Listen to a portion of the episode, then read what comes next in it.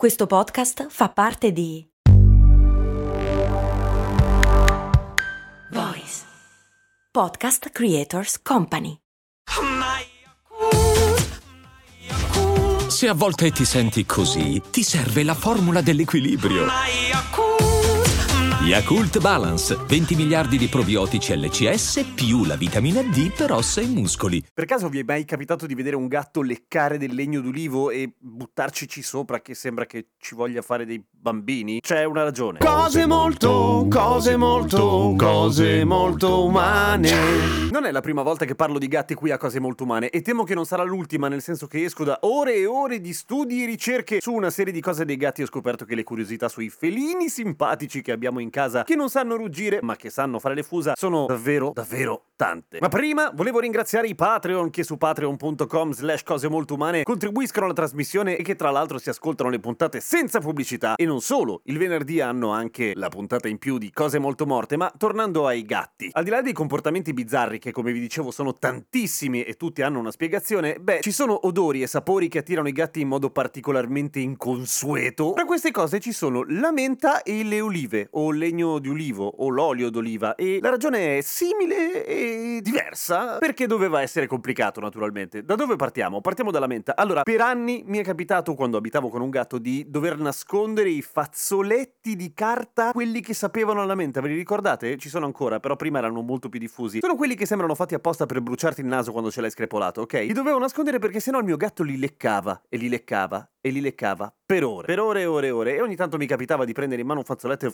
che è tutto bagnato, che schifo. Ma la certezza dell'attrazione insana verso la menta da parte del mio gatto l'ho avuto quella volta che l'ho visto con i miei occhi leccarsi il dentifricio via dal mio spazzolino che avevo lasciato appoggiato lì un attimo. E poi ho dovuto anche guardare il gatto sbavare per interi minuti perché ovviamente il dentifricio è piccante, ai gatti non piace, ma la menta sì. Come mai? La menta assomiglia molto da un punto di vista biologico alla nepeta cataria, che è il brutto nome dell'erba gatta o erba gattaria che dir si voglia, o catnip se vi piace l'inglese. Una pianta che evidentemente, come dice il nome, ai gatti piace e non l'abbiamo scoperto solo ora, l'abbiamo scoperto da un po'. Ma che cosa c'è nell'erba gatta che piace così tanto ai gatti? Una sostanza che si chiama nepetalactone. Il nepetalactone assomiglia moltissimo ai feromoni attraverso cui comunicano i gatti e in particolare comunicano il linguaggio dell'amore. Per cui, parlando chiaro, non è che i gatti per forza si arrapano quando sentono il nepetalactone, quello che succede è che si innamorano di dentifricio o dell'erba gatta o di tutto quello. Insomma, è come se fossero straffatti di MDMA. No, raga, bellissimo. Anche tu sei bellissimo. Se mi accarezzo.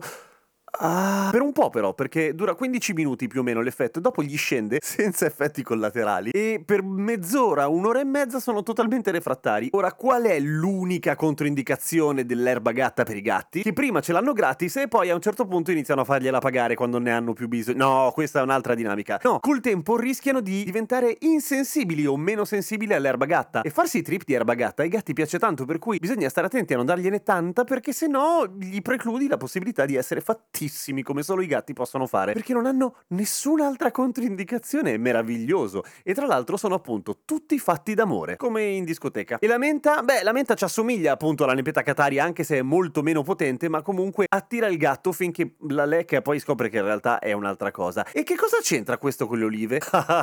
cosa c'entra, direte voi? No, in realtà l'ho appena detto io. Comunque. Le olive sono piene di acido oleico, non molto fantasioso, ma è quello. E l'acido oleico invece assomiglia a un altro feromone che i gatti secernono. È il feromone che loro ci appiccicano addosso alle gambe quando ci strofinano la testa, perché viene secer... ogni volta. Oh. Perché viene prodotto dalle ghiandole che hanno dietro la testa, che loro sbatacchiano e strofinano contro gli spigoli di casa in linea di massima per delimitare il territorio. Ma non è un modo aggressivo, è diciamo un gentile post-it per se stessi che quello è un posto dove si può stare sereni e tranquilli. 5 stelline di recensione sull'Airbnb tipo. E quindi voi, anche voi siete persone con le quali si può stare sereni e tranquilli. E bene o male, se i gatti un po' vi conoscono, anche se non è il vostro gatto, a un certo punto vi si strofineranno contro le gambe. Lo fanno per questo. Quindi le olive e il legno di ulivo, che ovviamente è impregnato, intriso di acido oleico, immediatamente fa comfort, fa zona di comfort al gatto, fa tipo casa dolce casa, anche se in realtà quello che sta leccando è un cucchiaino ed evidentemente non ci si capisce come possa. Però nel gatto vince l'olfatto rispetto agli occhi, evidentemente. E il gatto si trova bene col cucchiaio, lasciaglielo leccare, chi se ne frega. Ma perché le olive producono una roba che fa questa cosa qua? Per una ragione completamente opposta, in realtà. Le olive producono l'acido oleico che ha l'effetto totalmente contrario eh, nelle formiche. Perché anche le formiche producono acido oleico? Ci arrivo. Le formiche producono acido oleico e se lo tengono dentro, non lo spruzzano in giro. Il problema è che quando una formica